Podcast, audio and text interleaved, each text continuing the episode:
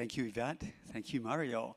It was so exciting to see so many S E A C faces in that video. That was a great video. Uh, so encouraging. You know, God is the giver of every good and perfect gift, the Bible says. And he just keeps giving and giving and giving and giving. And oftentimes, he gives through us. And uh, that was just really cool to see that video. Um, God has given us this day. It's a special gift. He's also given us a wonderful gift, the Bible, his word. And uh, I would like to read to you from Luke chapter eleven, uh, verses one through thirteen. Now Jesus was praying in a certain place. And when he finished, one of his disciples said to him, "Lord, teach us to pray as John taught his disciples."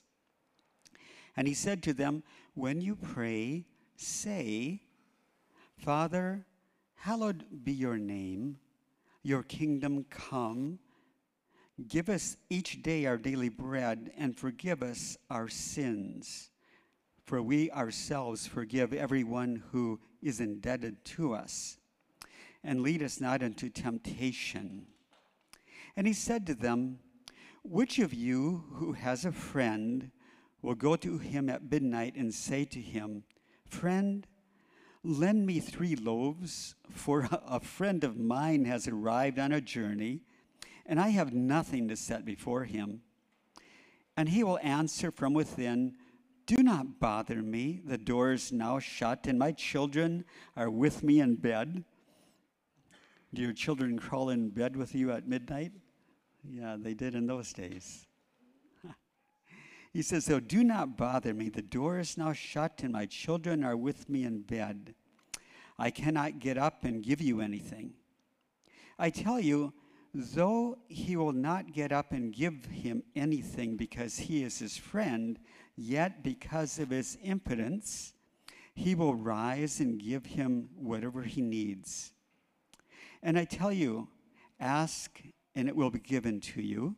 Seek, and you will find. Knock, and it will be opened to you. For everyone who asks receives, and the one who seeks finds. And to the one who knocks, it will be opened. What father among you, if his son asks for a fish, will instead of a fish give him a serpent? Or if he asks for an egg, will give him a scorpion? If you then, who are evil, know how to give good gifts to your children, how much more will the Heavenly Father give the Holy Spirit to those who ask him?" This is from the wonderful gift of God's word. And uh, may he bless it to our hearts.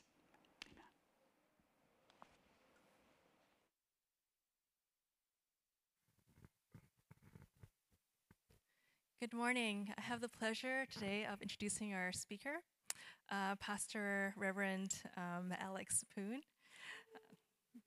Uh, he came to, he attended S I A C um, since he was a child and attended um, Surge and Gyro, the children's and youth ministries, even through um, young adult ministries. Um, and we're so pleased to have him here.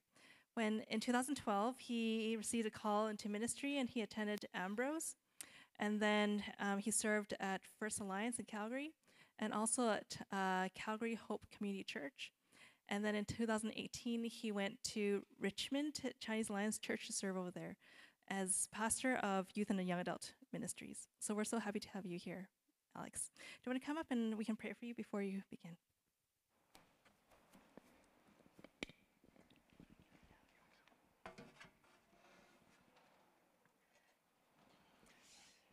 Father God, we just want to pray for Pastor Alex, and Lord, just ask for your blessing on him.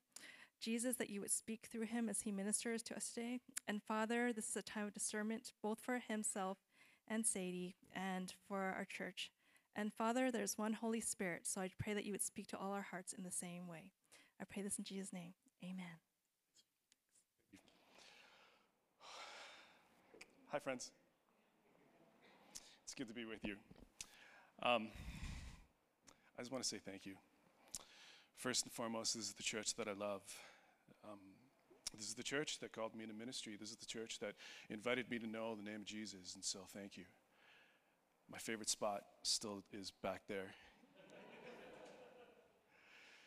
But here we are now. But this morning, I want to I want to just ask you a question as we move into our time of focusing on God's word. God has taught us through his word.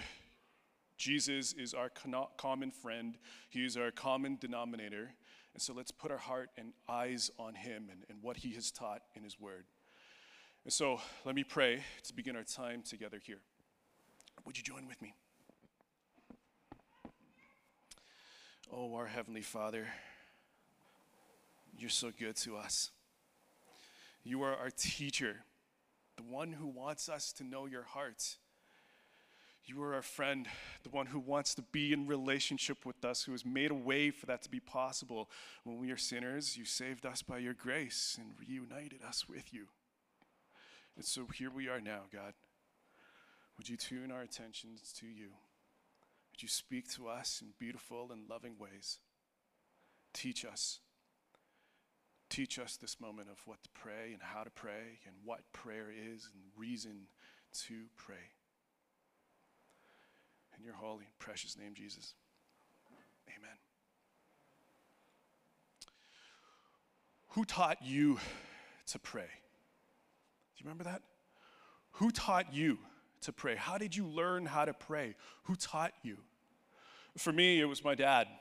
My dad, who also loved this church. I remember we gathered on my parents' bed um, every evening, or most weekend evenings, and he would teach me and my sister how to pray. I remember going to school afterwards and memorizing the shorthand Chinese prayer that I was supposed to say in front of every single meal, just, just like all of you probably did. He gave me my first words to pray. He taught me just what prayer meant, and, and it was a conversation with God, and it was also a time of petitioning and lamenting or even asking for things. But I'll admit to you that prayer wasn't fully captured in my mind. It wasn't relational in that sense. It was just like every other kid, just thought I was saying a poem at one point or another. Well, this morning, Jesus taught his disciples how to pray. Not this morning, ancient times. We're reading it again. But Jesus, he's teaching his disciples how to pray here. It was recorded for us by the doctor Luke, who, who records his gospel with full detail, recording what it is that Jesus taught his disciples to, to pray. It begins with this. Lord, teach us to pray, his disciples ask. And then we move on into this parable that Jesus goes and shares with them after teaching them a shorthanded version of the Lord's Prayer. Why this parable, and what is Jesus trying to say in the parable? And then Jesus will leave us with this, an encouragement, a hopeful resurrection hope. For all of the situations in our lives, Jesus will go and remind us to ask, to seek, and to knock. Lord, teach us to pray. Never has it been recorded for us that the disciples asked Jesus how to do a whole host of any other things. Never has it been recorded or written down for us that Jesus, that his disciples asked Jesus to teach them how to heal the sick, how to lead ministries, how to start a church, how to go and be compassionate to the broken. Yes, he taught them all of those things, but it was never recorded that the disciples walked up to Jesus one day and said, Lord, teach us. Not even teach us how to preach a good message. But instead, what did they ask Jesus? As it is recorded, they asked Jesus, Lord, teach us to, to pray. Why is that? Is it because they've noticed the many times that Jesus has removed himself to be in communion with his Father, his Heavenly Father, who sent him down to earth? And then when he came back, he would do things like have a compassionate heart for those who were exiled. He would come back and feed the multitude. He would come back and display this overwhelming love to the people that he encountered. And he would do this with just, with just himself, full of love. And so what does Jesus do? He teaches them this prayer, the shorthanded version of the prayer that we know as the Lord's Prayer. And it's not complicated. It's simple, really. In it, Jesus teaches us to depend on God for our daily bread, to lean on God's mercy as he forgives our sins. In turn, we will stir our hearts to go and forgive those who have wronged us as well. He will stir our hearts to go and love our neighbors with mercy too. Ask, ask then for God to keep you from your temptations. Did the disciples not know how to pray like this before? Had they not heard the many times that Jesus has gone out and prayed himself? At first glance, the prayer seems to be elementary, basic even. Oh, but there's so much more. And so come with me into this passage of Jesus' teaching. Come and let's notice a couple things that he talks about in the parable. And come notice the first line of this prayer that he preaches now. Father, hallowed be your name. That's the first line in the prayer, and that means just so much more. Father, honor and bless your name. At the heart of every prayer is God's name. We are speaking to our God Almighty. Call upon it in all of your words of thanksgiving and in all of your words of, of petition, or even in all your groaning that doesn't come with words. Call upon his name. He says to you, ask, ask in his name, for in his name his kingdom will come. For in his name he will give you your daily bread. For in his name your sins will be forgiven. And in his name you can ask for protection against temptations.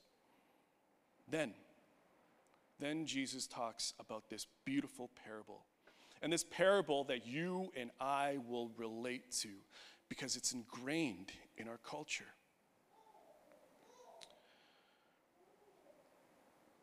There's two things to note before we go into our parable.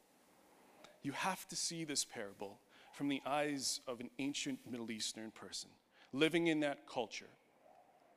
And two virtues arise from this culture. First is hospitality. Hospitality, welcoming someone into your home. How many times have you shown up to a family dinner and on the table is just an abundance of food? And you were told already to take a takeout box with you for that dinner. Hospitality. And shame. Shame is the second virtue. How many times have you heard this triggering phrase that you got to save your face? We don't like that word, save face. Shame. And so with those two things in mind, with this historical context of his audience, then Jesus moves into this parable. Read it with me once more. Here it is. It starts like this.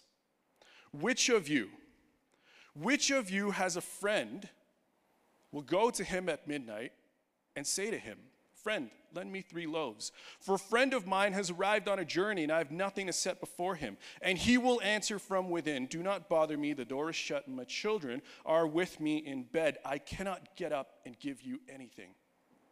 I tell you though, Jesus says, though he will not get up and give him anything because he is his friend, yet because of his impudence, he will rise and give him whatever he needs. What's Jesus saying in this parable? If his disciples are asking, Lord, teach us to pray, and Jesus is teaching his disciples a new skill, what do you think the heart's intention is behind this skill? Well, Jesus wants them to fall in love with this new skill of prayer, with his old skill, but perhaps reuniting the reason to pray. Notice first that this whole thing is a question. Which of you, it starts. As a commentator pointed out, the question has a nuanced meaning. It really means, could you imagine? Could you imagine if a friend goes to you at midnight and, you, and he says to you, friend, lend me three loaves, for a friend of mine has arrived on a journey, I have nothing to set before him, and he will answer from within, do not bother me, the door is shut, and my children are with me in bed, I cannot give up and give you anything? Could you imagine that scenario happening? In our culture, we really can't, because it's ingrained to us as birth, as childhood, to be hospitable to those who, welcome, who we welcome in, into our home. We cannot imagine shutting the door, keeping it closed, and sending our friend away. It would be unimaginable, You would open the door at midnight, in the middle of the night, and you would give to your friend whatever it is that he is asking of you. Just as it is unthinkable for you, it is unthinkable, I hope it's unthinkable for you, it's unthinkable for an ancient Middle East person. A culture driven by hospitality, motivated by shame.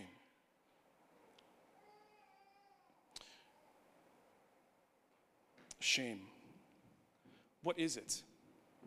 Let me tell you a story. I was in grade four. I was in grade four and I learned this really important lesson of what shame is. Shame. It's this word that describes the, the common rules of social standing. Reputation is attached to this shame. And so it was Thanksgiving. It was, um, it was time of family gathering. And as it was tradition, we would separate and or we would sit in a circle, sorry, and we would share everything that we were thankful for this year. And in the middle of the sharing, my aunt goes up and she goes to the other room and she comes back with two boxes. Two boxes, and she hands one to me, and then she hands one to my younger of three months cousin. John knows this story. Maybe, John, you were there. But we were sitting there, and she gives us two boxes, and she calls her son to first open his box. Halloween was just right around the corner. My aunt had taken up the skill of sewing. And so my cousin opened the box, and in it was this beautiful Batman costume. Very delightful. His mom had made him a Batman costume to go to Halloween in grade four. Me, again, a cousin of three months older, I opened up my box, and in it was Robin. She was sending me to school on October thirty-first in a Robin costume and my cousin in a Batman costume. My mom squeezed my hand. She was sitting beside me.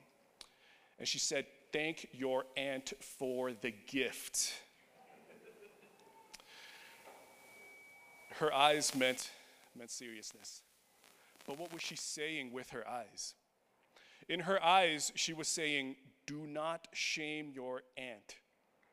And if you do, Vasey, you will come out of this alive." Do not shame your aunt. Thank your aunt for the gift. Because what is shame? Shame is this idea of social standing. Shame is this idea that there's rules in our reputation, that there are things that we ought and ought not to do.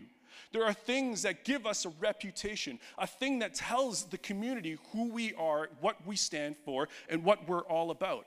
Shame can be this thing that is negative both and motivational towards this thing opposite called honor.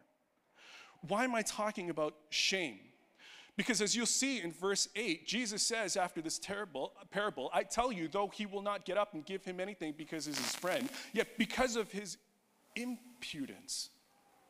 In some of your Bibles, you might not even see the word impudence. You might see the word persistency. As Daryl Johnson, who's a pastor in Vancouver, he pointed out, Western society have kind of done two things with this word impudence. They have neglected the meaning of the first century word, the Greek word that translates in this word impudence. The word is anaidion. Anaidion. The first century Greek words means shamelessness or the avoidance of shame. But because shame is not something that we often find in our Western culture, we just don't know how to translate this word. And so therefore, we have to go all the way back into the first century Greek to see what this word anaidion truly means. Anaidion. And the question becomes then, because of his impudence, he will get up. Who is facing anaidion? Who is the he that is being talked about all throughout the parable? Well, I saw another pastor do this, so I'm going to do this too. I'm going to give the names, I'm going to give names to the he's that we find in this passage. I tell you, though, the guy who is in bed, we'll call him Mister Sleepy. And the guy who was knocking at the door, well, we'll just call him Mister Knocker. And to the guy who is visiting in the middle of the night, he's very important too. He sets the scene. But we'll just call him Mister Visitor. Mister Knocker. It seems, though, what Jesus is saying, if anaidion truly translates to shamelessness, we need to ask the question, who is trying to avoid shame? Who is trying to avoid anaidion? Remember this, anaidion is talking about the guy who is in bed. No, I didn't just say anaidion, anaidion. I get Sadie with that joke every single time. I've preached a sermon three times. Anaidion. Anaidion is the avoidance of shame.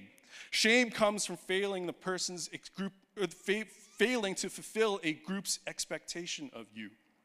Communication is indirect. Body language is everything. Shame is this negative quality that means a loss of your reputation. Shamelessness is that you have avoided it. Shame is not the internal feeling of guilt as if, oh, I feel so bad about myself. No, shame is an external factor, something that someone else sees on you. That's why we call it losing face. Shame worries about what is said behind your back and in everything that people think about you. And so you will, in your avoidance of shame, do everything, say everything that avoids your loss of reputation. And so who is trying to avoid shame? Who is trying to avoid shame?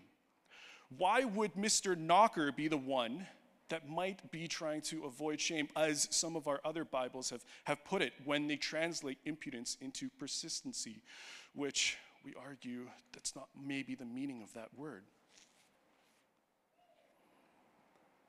Why would it be persistency, though?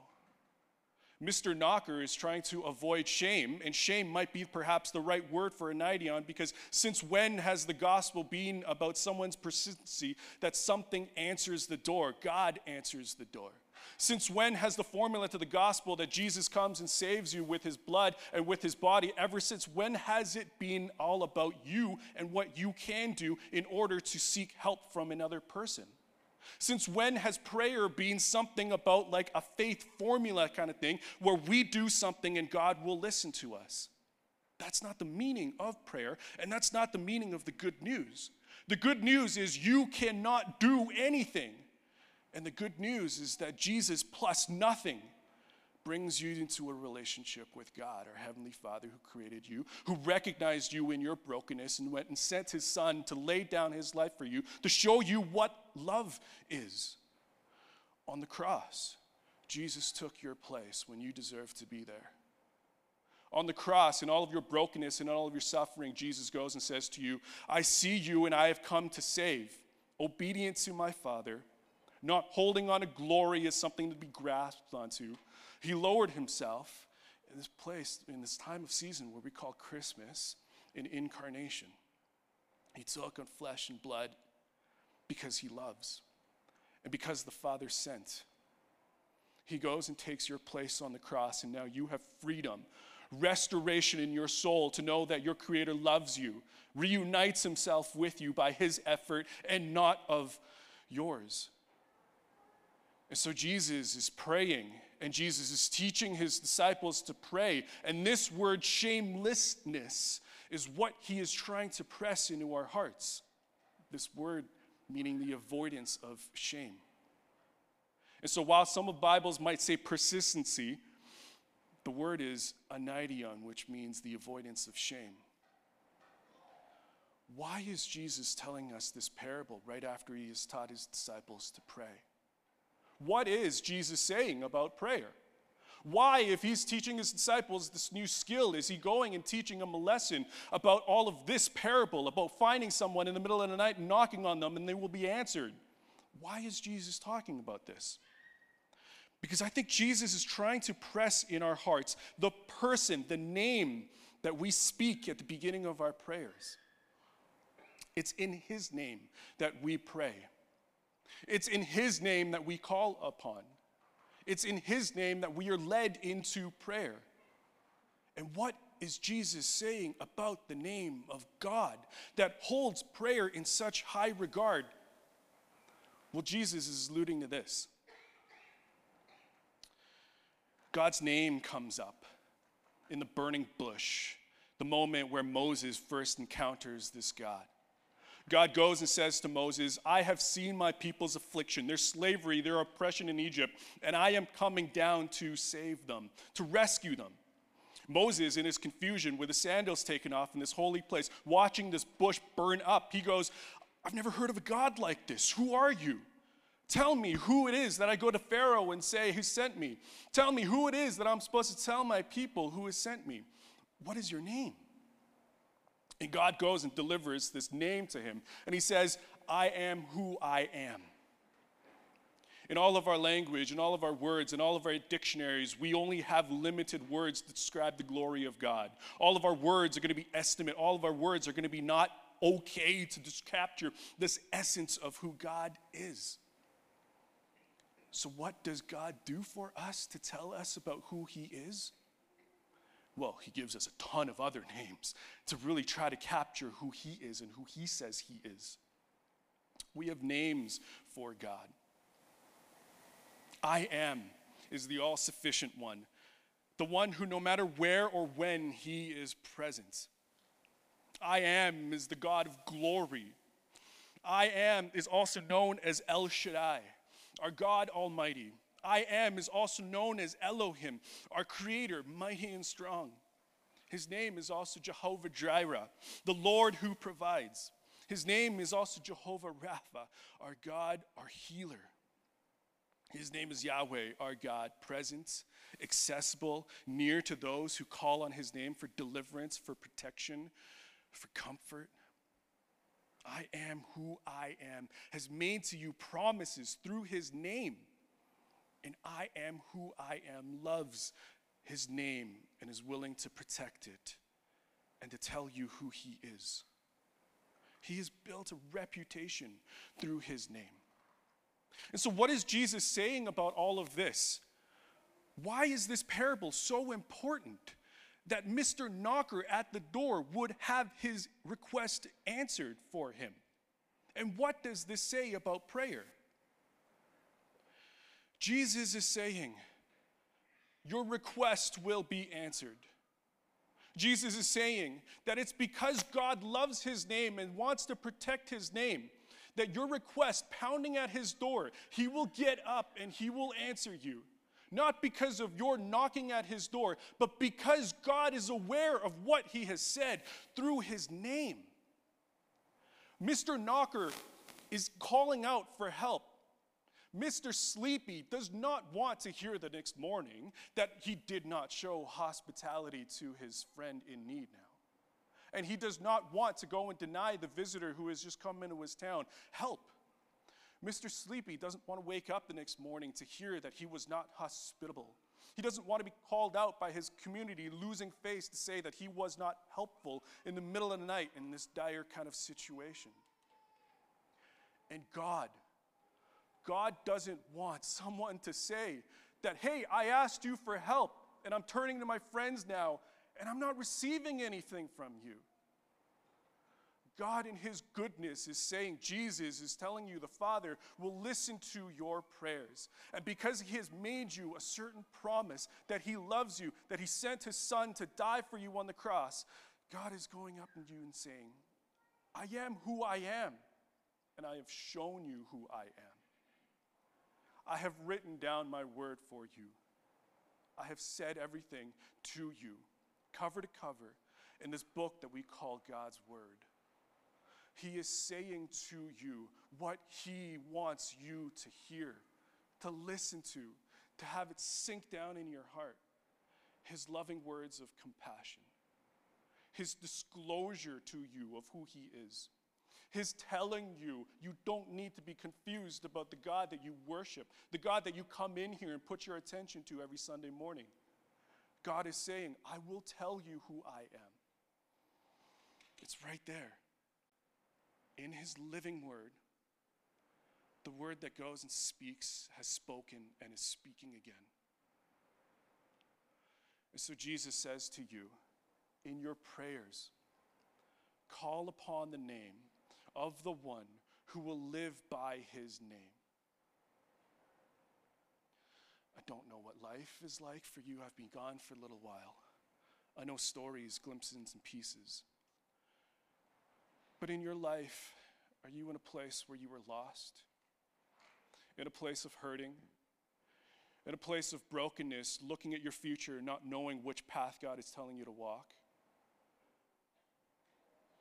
What areas of your life, what areas of your friend's life are you looking at and going, God, will you act? Will you move? Will you respond? Jesus is giving you a resurrection hope that he fills up his promises and he keeps them. He rose up Jesus from the dead to say that my promise is kept since the beginning. Jesus came, Jesus died, Jesus rose again. And so, he goes and says this to his disciples. In your prayers, ask, seek, knock. You'll be answered not because of your constant banging in his ear. He will answer you because he is the good Father who looks at what you need. When you ask him for a fish, he will not give you a serpent. But if you ask for a serpent, he won't give it to you either. As in, the Father knows the gift that you need. What's the gift? He says it in verse thirteen. How much more will the Heavenly Father give the Holy Spirit to those who ask him? The gift that you need, the cry of your heart in any prayer, is Jesus himself, is God himself. His presence, given to you in your weakness, you will find his strength. Given to you in your turmoil, he will find his goodness. Because you will find him himself, the one that we call the paraclete, the one who comes alongside, the one who tells us what is right and wrong, the helper. The helper. God will give all of himself to you. God will full put himself on display for you. God would go and sin, spend time with you in his compassionate love, just as Jesus walked towards those who were exiled. God will go and touch your life in a way that only he can. And so Jesus teaches his disciples, Lord, teach us to pray. And Jesus goes, here, here's some words. But here's who it is that will answer your door in your time of need, because of who he is and not because of what you have done. Not your persistency, because he has made promises through his name, and he's telling you, this is who I am now. Someone who gives to you all of himself in his love, by his goodness, in his faithfulness, fully on display for you on the cross of Jesus Christ, where he shed his blood and broke his body. He's our promise keeper. Would you live in the light of that truth? That no matter what, Jesus is here for you, with you, and never against you. Teach us to pray, Father. I call on your name. Let's pray. Our Heavenly Father, you teach us to pray. And you're teaching us that you're so good that you will answer our prayers. Because of who you are, because of anaidion, because of your shame and loss and reputation that you will hold so near and dear. So, Father, tune our hearts to yours. In our prayers, remind us of who you are. In your prayers, gift us with your presence. In our prayers, teach us what it is that we are doing, and teach us over and over again who it is that we are calling upon. Your name, God.